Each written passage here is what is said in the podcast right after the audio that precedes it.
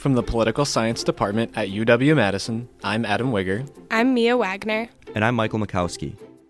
In this podcast series, we will speak with U W Madison faculty members and other experts to hear their thoughts on the covid nineteen pandemic, as well as the political and global changes that the situation has warranted.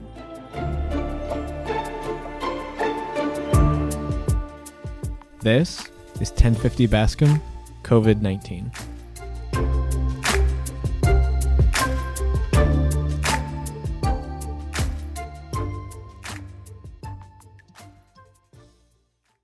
Today on ten fifty Bascom, we are excited to talk with Sam Nitz, partner at Fireside Campaigns in Washington, D C. Sam has worked at every level of campaigns, starting as a field organizer in Madison and running his own consultant management company in the nation's capital. We'll ask Sam to give us more insight into what his company does and how students who may be interested in this career path might go about it later in the podcast. Thank you so much for joining us today, Sam. Great. Thanks for having me, Al. Uh, we can kind of start broadly and about your start. When you were in school at the university, uh, what major did you choose? And when you were thinking about your career, can you just speak to that at all? Sure. So um, I I think I first kind of like a, a sense of like political work, political stuff um, growing up in Janesville. I was involved in a program called Youth in Government, which is run by the Y M C A, and I was I was really involved in that, and uh, was elected youth governor of Wisconsin in nineteen ninety-eight, and got to come to D C to like uh, meet President Clinton, and we met Justice Scalia, and and a bunch of other great people. Um, I I just didn't know political consulting was a thing that that, that you could do. So when I When I started at U W, I started out as a chemical engineer because I was always really good at science, but then I was really bad at programming. Um, and so I was like, hmm, this is not for me. But uh, I, I was a Boy Scout and uh, worked at a camp for several years as the ecology nature director. And I was like, well, forestry seems really interesting and I could do that. I'd get to spend a lot of time outdoors. So, uh, you know, I started doing that, and and through the Boy Scouts, which I was uh, a, a part of at the time, I, I worked in the Boundary Waters of Minnesota as a canoe guide and trail repair foreman, and loved it. It was great. Loved working, doing all that, but also I was uh, roughly a half an hour from the nearest movie theater, and two hours from uh, Virginia, Minnesota, like the Quad Cities of Minnesota. Just like the like the, was the closest mall and other like center of culture up there, and I kind of realized that this was not where I wanted to live for the rest of my life. Out just out in the woods, kind of by myself as a forestry person. So uh, after that, I just really doubled down on on doing political stuff, and and I had already taken a lot of pol- political science department classes, so I, I added that on to my forestry major. Um, and yeah, started internships, started volunteering on campaigns, and, you know, eventually, I guess, uh, ended up here. Um, so you mentioned that you were a field organizer in Wisconsin. Um, could you maybe tell us about your interest, how you got involved with field organizing specifically, and some of the different career paths that your former field organizers and folks, you know, ended up pursuing in the last several years? Sure. Um, You know, I think so much of it is because field organizing and organizing in general is just very much the entry job into campaigns. It really exposes you to all the different sides of a campaign in, in some way or another. You know, just communicating with, with voters or with citizens, um, depending on what you're doing, um, you know, figuring out what different messages you'd be using, the different strategies and tactics you'd be using. Uh, as well as like, honestly, like public public speaking, um, adapting to challenges on the fly. Uh, you, you just see kind of the whole big picture, and then it, it's almost a choose your own adventure after that to to figure out where you want to go next. You know, I I gravitated more towards the data and and media side of things, but you know, I have folks, I have friends, some of my best friends are, you know, are communications directors, communications professionals. Going to the management side, so you know, really focusing more on the people management, the big picture, the budget stuff, And, you know, honestly, you can also stick with field. There are, you know, moving up in those management ranks rather than necessarily a campaign manage, manager role. The, all the, all of these jobs exist, and I think that being a, a field organizer just really exposes you to those things. Um, you know, if you continue in campaign or political work, I think another thing that people will always ask you, or you'll find lots of connections with others, is their first field job. And I, I think that's a really big bonus to folks coming into this space, uh, not just for the connections, but having that that joint experience that that all field organizers have. I'll also be honest, doing field will prepare you for a ton of challenges in your own life. Like if there's an emergency or if there's like a big event, like I want field organizers to help me organize it. Like I've been at a ton of weddings of former uh, field folk and other like colleagues, professionals I have worked with. And like, you know, if it starts raining or you know, something goes out, like the field people are, or the people who've done field in the past are always the first ones to be like, okay, here's how we fix it. So like, I think that's another like great skill, skill set to have as you, as you move forward in life. Yeah. I think like, just from my experience being a field organizer so far, and Mia can probably agree, you're kind of a jack of all trades in a little bit of a way. Um, but I know, and maybe you can talk to this a little bit. You mentioned it. I have some friends who are field organizers that are concerned that there's not a bridge out from the campaign work. Mm. Um, so I guess my question is, is field organizing and is working in the field sort of just a young person's job? Um, how much of being a field organizer can you turn around and translate into doing something like working in policy or working in data mm. as you did? Well, you know, I think that the the ball is kind of in every person's hand. You know, you have to be the one to advocate for yourself and for the interest in those different pieces. You know, if you hear someone talking about the data, you know, off, you know, offer to, to be another set of helping hands or have someone explain it to you. Um, you know, if you're interested in the polling, you know, ask the campaign manager or whoever's dealing with the pollster, like, hey, could I see the poll? Could somebody explain this to me? And and I think that really what you'll find is that people are in the campaign world, like, are are generally super willing to do that. Um, and if they aren't, like, well, I don't want to be friends with them. But like that's how that's how we all learned. You know, I think that there is is certainly a very conceptual piece of politics and power and relationships that you will learn um, academically at U W Madison. But the actual in practice, I think, is can be very different, or at least also seem intimidating. At least that's how it did to me. But really, if you just ask, people are really willing to give in in the political space and really to educate, because I think we've all, again, I think both the shared experience of being an F O.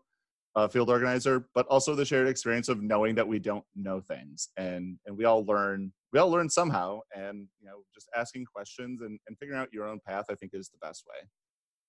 Thank you for that. Um, that was super helpful and also encouraging to hear um, as someone who is starting in field.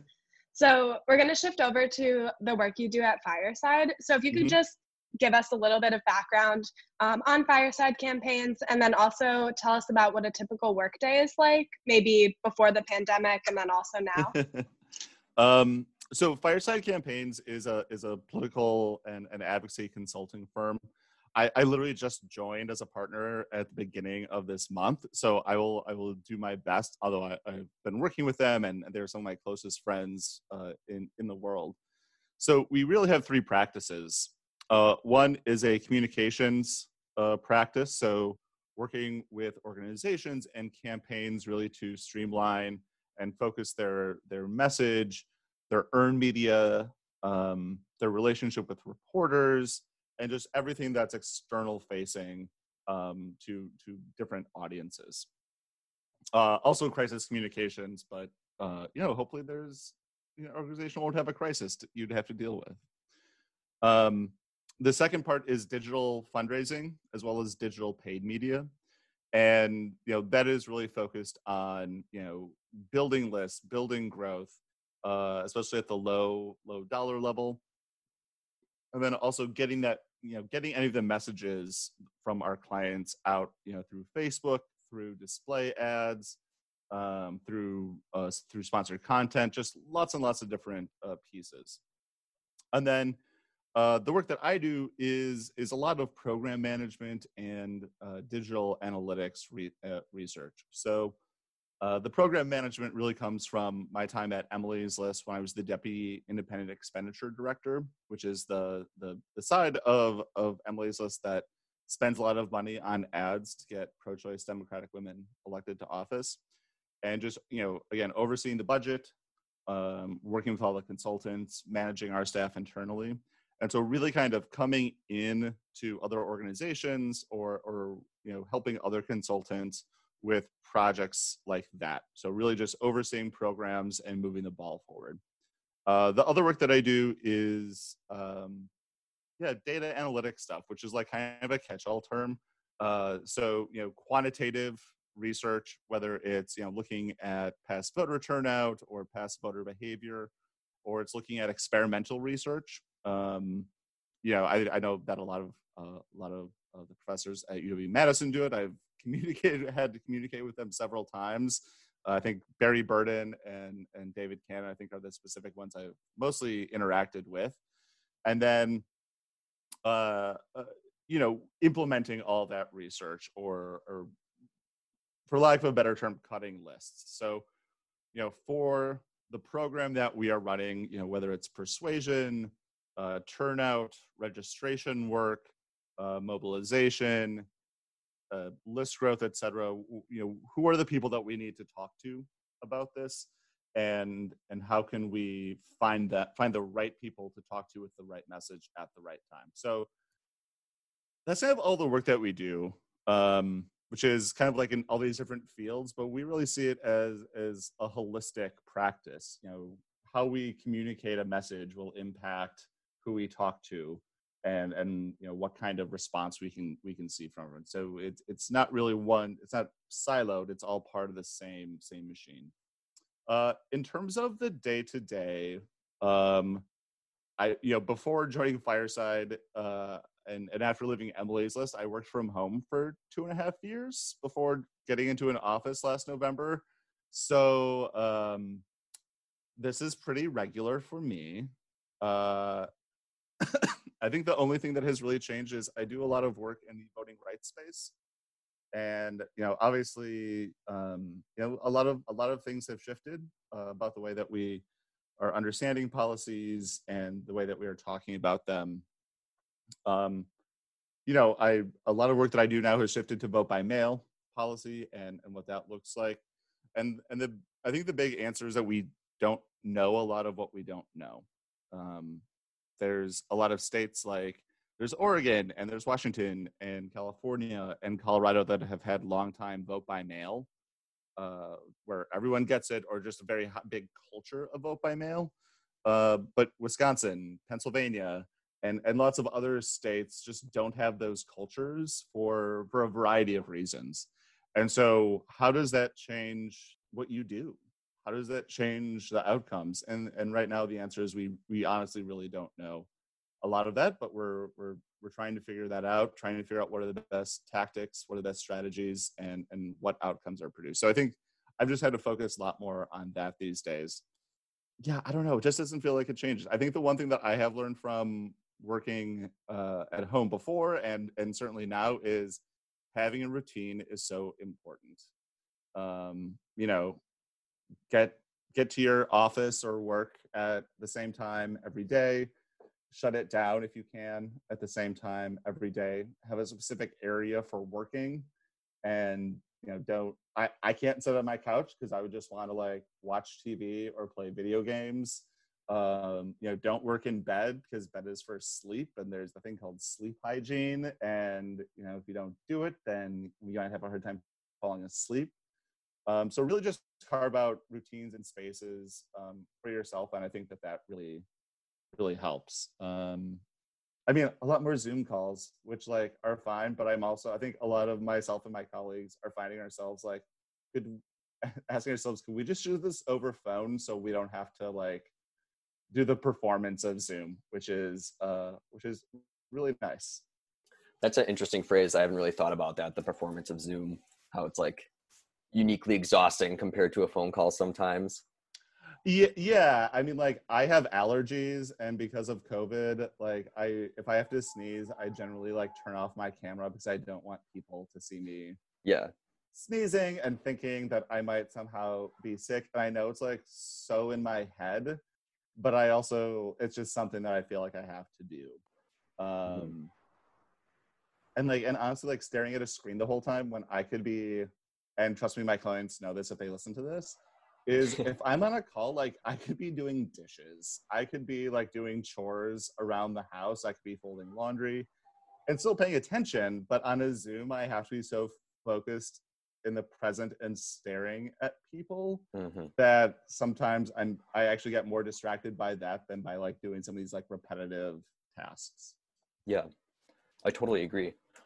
Um, I actually have a follow-up question before we move on to sort of like a different set of questions. It's about how you mentioned you didn't really know that political consultancy was like a career path you would enter into or like knew was out there as an undergrad. But you entered your current job with like quite an impressive resume already.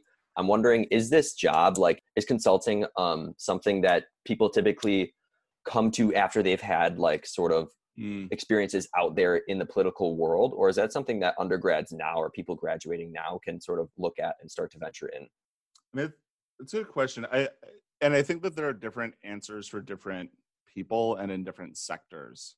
Um, you know, I think in general, the the political work, you really need to have an understanding of the relationships and the players and, um, you know, kind of all that stuff just to for for the, the understanding of what goes on. And that's not to say that you couldn't, you know, start at a at a consulting firm and work your way up. But really all this work is really based on relationships and building relationships somehow one way or another. And you're going to get clients because of those relationships. And and the way you do that is by working at, or I mean, usually do it, like this is not the true for everyone, but is by working on campaigns and at organizations and, and you know, kind of learning the day-to-day work, you know, all, you know, all the different people and really building that trust, um, you know, not just in yourself and not just with uh, the people you are directly working with, but the campaign manager, the, the other consultants on the call. And, you know, building that up so that when you do go on your own, people trust you to not just, uh, you know, produce a good product, but to produce a timely product. Um, you know, there's lots of people who start in campaigns, but who just end up uh, getting burnt out because of the time, which is totally understandable, but also because they aren't reliable workers. And, you know, one thing that you usually need to do as a business owner is be responsive to your customers. And if, you know, you're not working nine to five or nine to six and doing, being on the calls and doing all that work, then no one's going to hire you either. So I think it's, it's all those things wrapped in one. And you, it, it's hard to, I think, get that network experience and, and reputation, frankly, um, just by working at a consulting firm, but it can be done one hundred percent.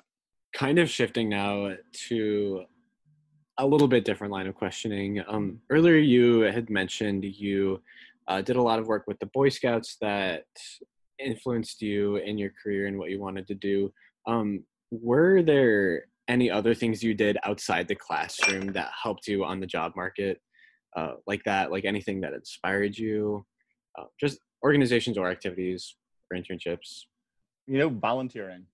Uh, you know, I volunteered, I think my first campaign volunteering was in two thousand on then then Representative Baldwin's uh, first reelect, and being a um, a I think it was dorm captain uh, was the title down in uh, the Cronsage uh, area. Um, so it was like my first Cronsage M A C. It's my it's my building, um, and then you know kind of like just keeping involved and keeping volunteering. Uh, you know I think that one of the things that was really helpful was my uh, internship placement with uh, or via the uh, the Department of Political Science. I don't, I don't know if the, that program still exists. For me, it's a different name, but I was able to get an internship in the office of then Governor Jim Doyle uh, in scheduling. And uh, actually, the woman who is who who was my supervisor and, and worked for the governor is is still a very close friend, and she's recruited me to boards, and we help each other with clients, and so that you know, and, and lots of other things um, that has really been helpful throughout the years. Um, I don't know. I had a jo- I I worked at Went Library, making making photocopies, and just kind of like tried to stay involved in a, in a lot of different ways. Um, I wasn't really involved with um, college Dems or or any of that. Um, I don't know. I was just too busy doing the other things. But yeah, uh, I, I think all of it is really just it, in a weird way. It's like it was learning how to build networks of people to to rely on and to and to uh, communicate with when you know I, I made these different career steps uh, along the way. So when we're talking about entering the job market for undergrads now and folks who just graduated, what advice do you have for students to sort of distinguish themselves from other graduates, especially people looking at jobs in D C from other top universities in the country, like Ivy Leagues, um, for example?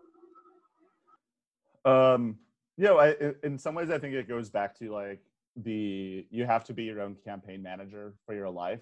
Like, use use your networks, like use the alumni network, like ask for coffees. Um, you know, if you don't know someone and if the person you're having a coffee with doesn't know someone, ask them if they know someone who who knows someone.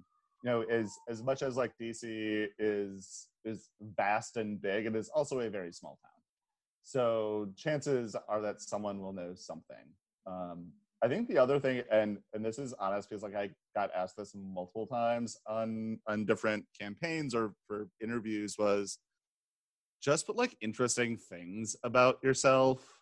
Like I would get asked about my my degree in forest ecology and how that actually applies to the work I'm doing now, just because people were like, "Who are you? Like forestry? What is this?" It's like, what other like fun fact can you pull out? Or like, being a gay Eagle Scout, like, yes, people want to talk about that. Figure out those other, like, interesting things, because they won't know that unless you tell them, right?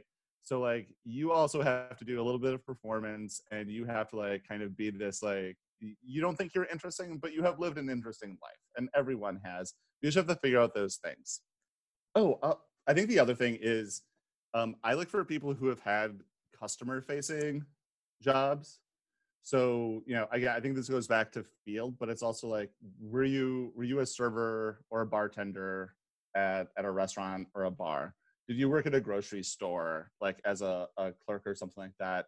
Because that tells me like one, um, you know, you, you've worked in like fairly like, I think we would call like high pressure situations where you're dealing with lots of strangers and there's lots of like built-in expectations. But then also like, you can like, I can put you in front of a stranger. Like I can send you like out to knock on a door or, you know, something like that, and know that you'll, you'll understand like what having an interaction with a stranger in like in a professional setting is like. So those are like a lot of, and, and frankly, like it's hard work. Like being, being a waiter, being a waitress, being a server, being a bartender is all like very physically and mentally taxing work. And if, you know, if you've had that experience, then I know that you can take a lot of pressure, frankly. And that's something that, that I look for. Um, I think, you know, I, I think those are really good ways to differentiate yourself. Like, I, I not to say that all, all degrees and, and all universities are the same.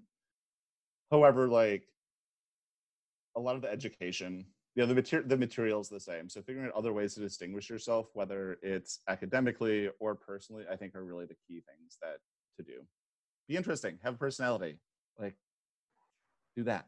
And one, one final follow-up on a less interesting note, but it's a hot topic on Twitter. And for folks who are entering the job market, what's, what's a cover letter? And like, is that actually important?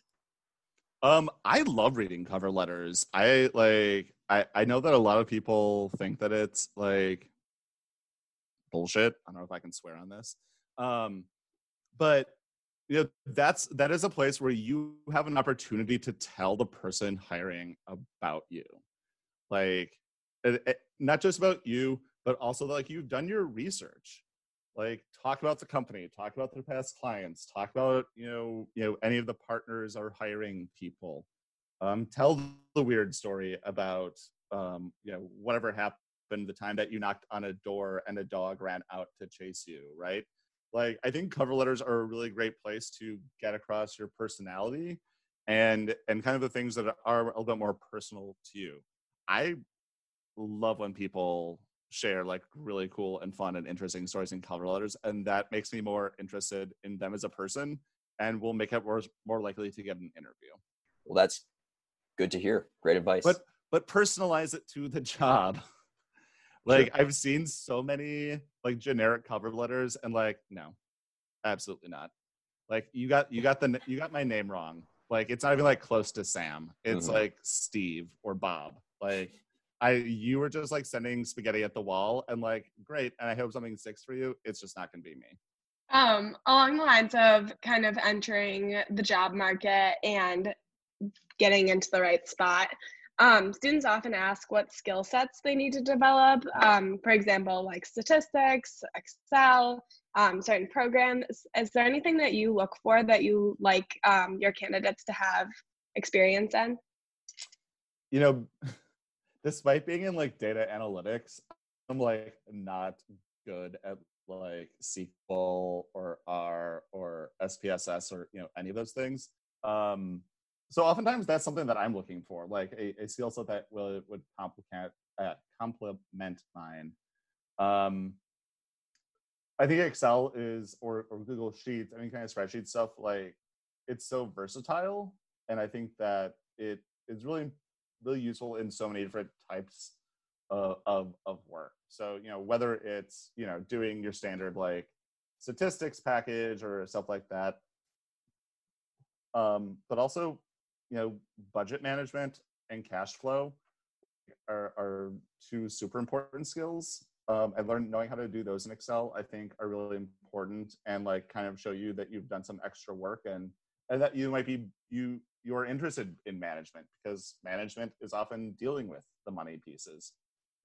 Um, you know, Excel also, you can visualize stuff pretty easily, and and you know, those visualizations, whether it's a really pretty table or a graph or, you know, whatever, can really convey uh, concepts and ideas um, way more effectively than uh, written words can. So I, I think just having a broad sense of Excel is good.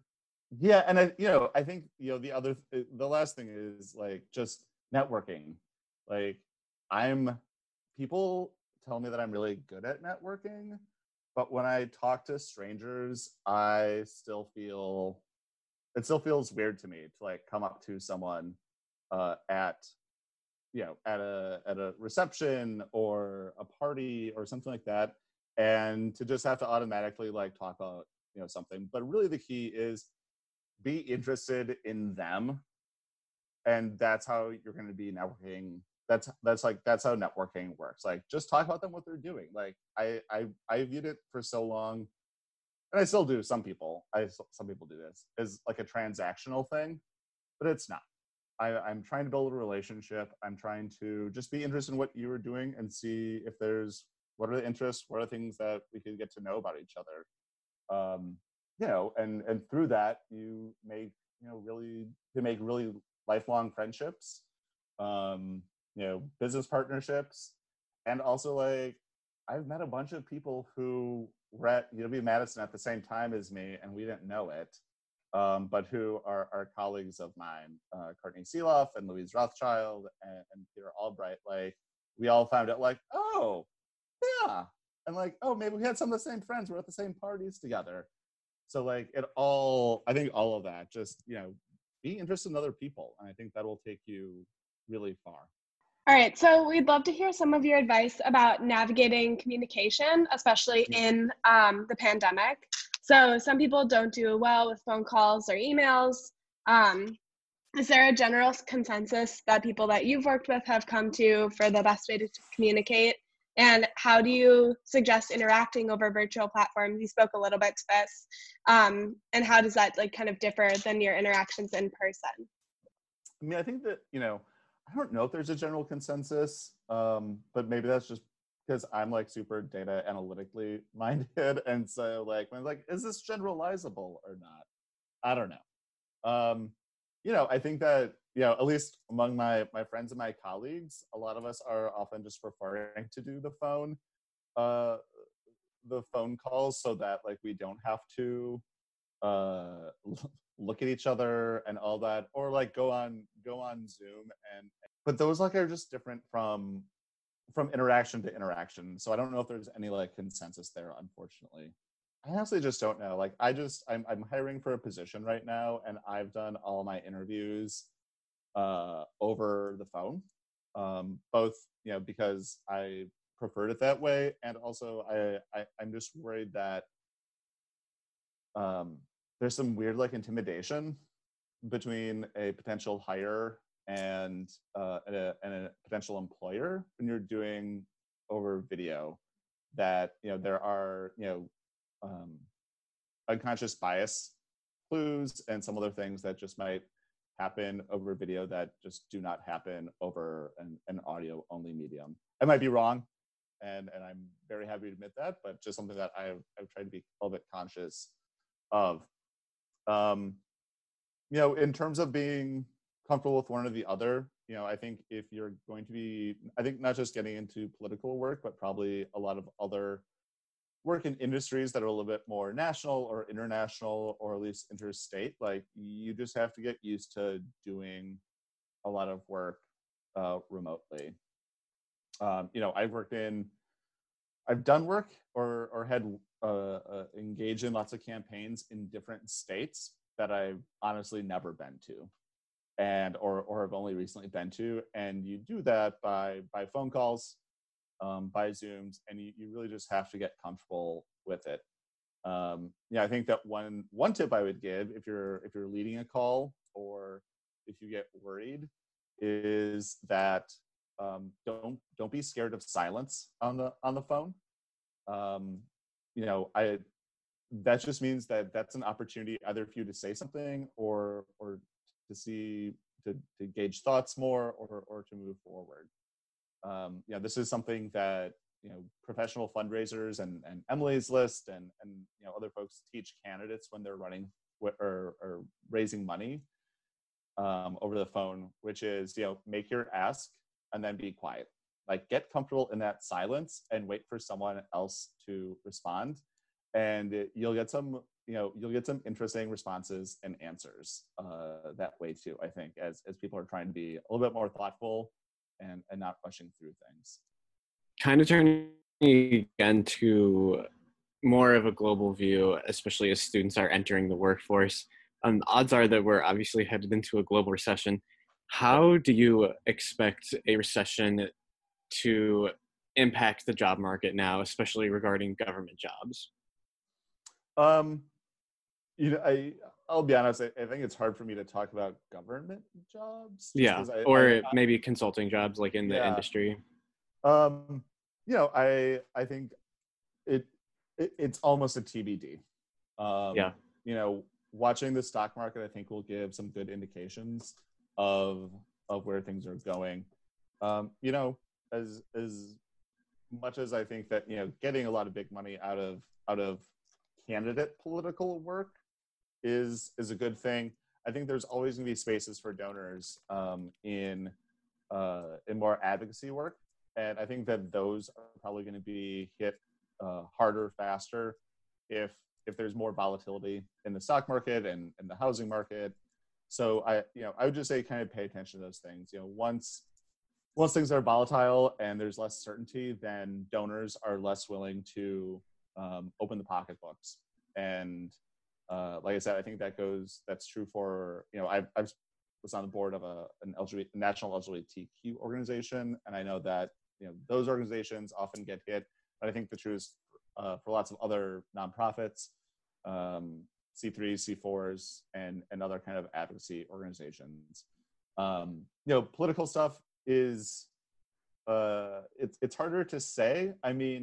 You know, a lot of campaign jobs are until November or December anyway. So I think that just in, ge- just in general, I think for a campaign job is always prepare um, to not have that job and to not have that source of income. So make sure that you're you're saving money away, no matter what the the, the economic uh, situation is, because especially I think after your first your first cycle and maybe your second cycle, it's it can be really hard to find um, that next job in in political work.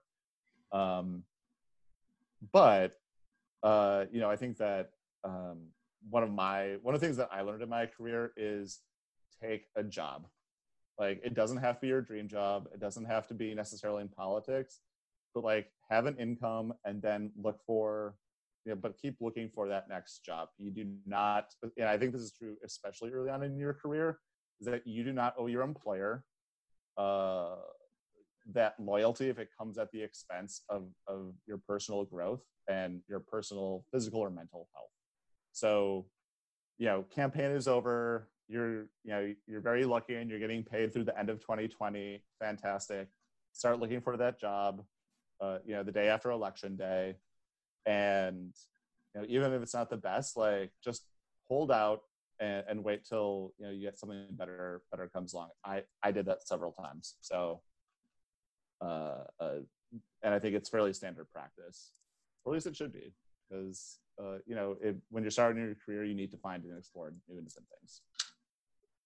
Yeah, those are that's a, those are all excellent points. Um, I especially like like you don't owe your employer anything. I definitely think that um, is an excellent point. Um, one last question, kind of before we wrap up. Mm-hmm. Um, so a lot of people, students and professionals, are finding it hard to be motivated and undistracted when completing work at home.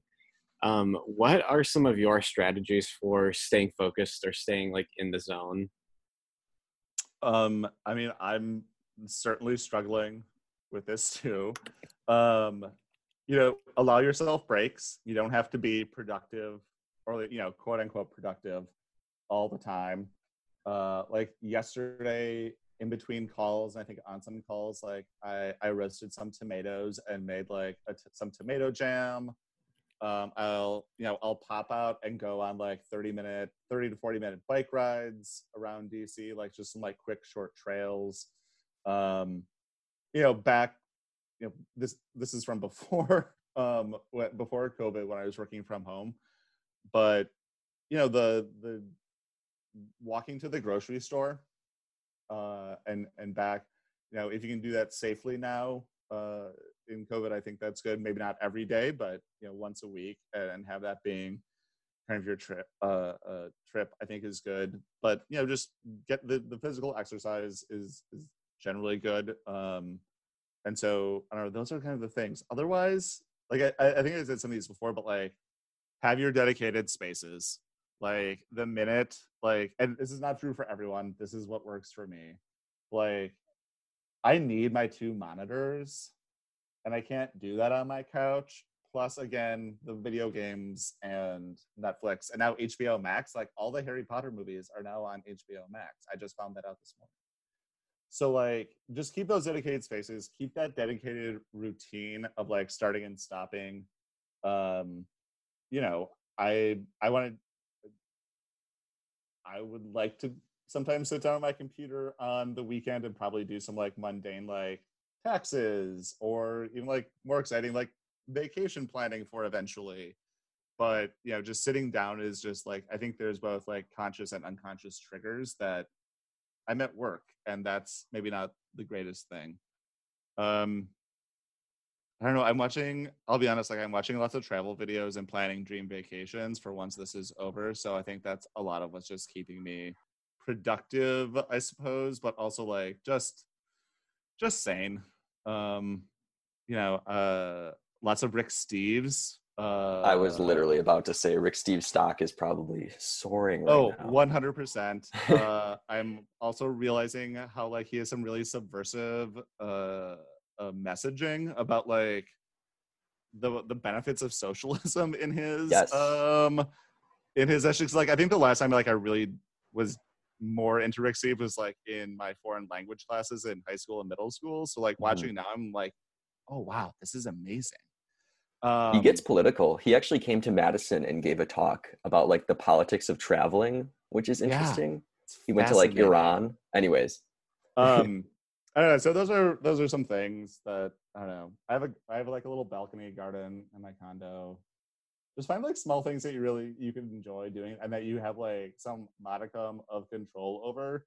And I like it, in this time where you don't have a lot of control, and I think that that is can be really helpful for for a lot of people to stay productive in lots of different areas of your life. But thanks so much for talking to us, Sam. We really yeah. appreciated it, um, hearing your insight and your experience. And we hope that you uh, can stay connected with the department and that one day we can all gather again in person and uh, maybe even shake hands. But thanks Definitely. so much, Sam.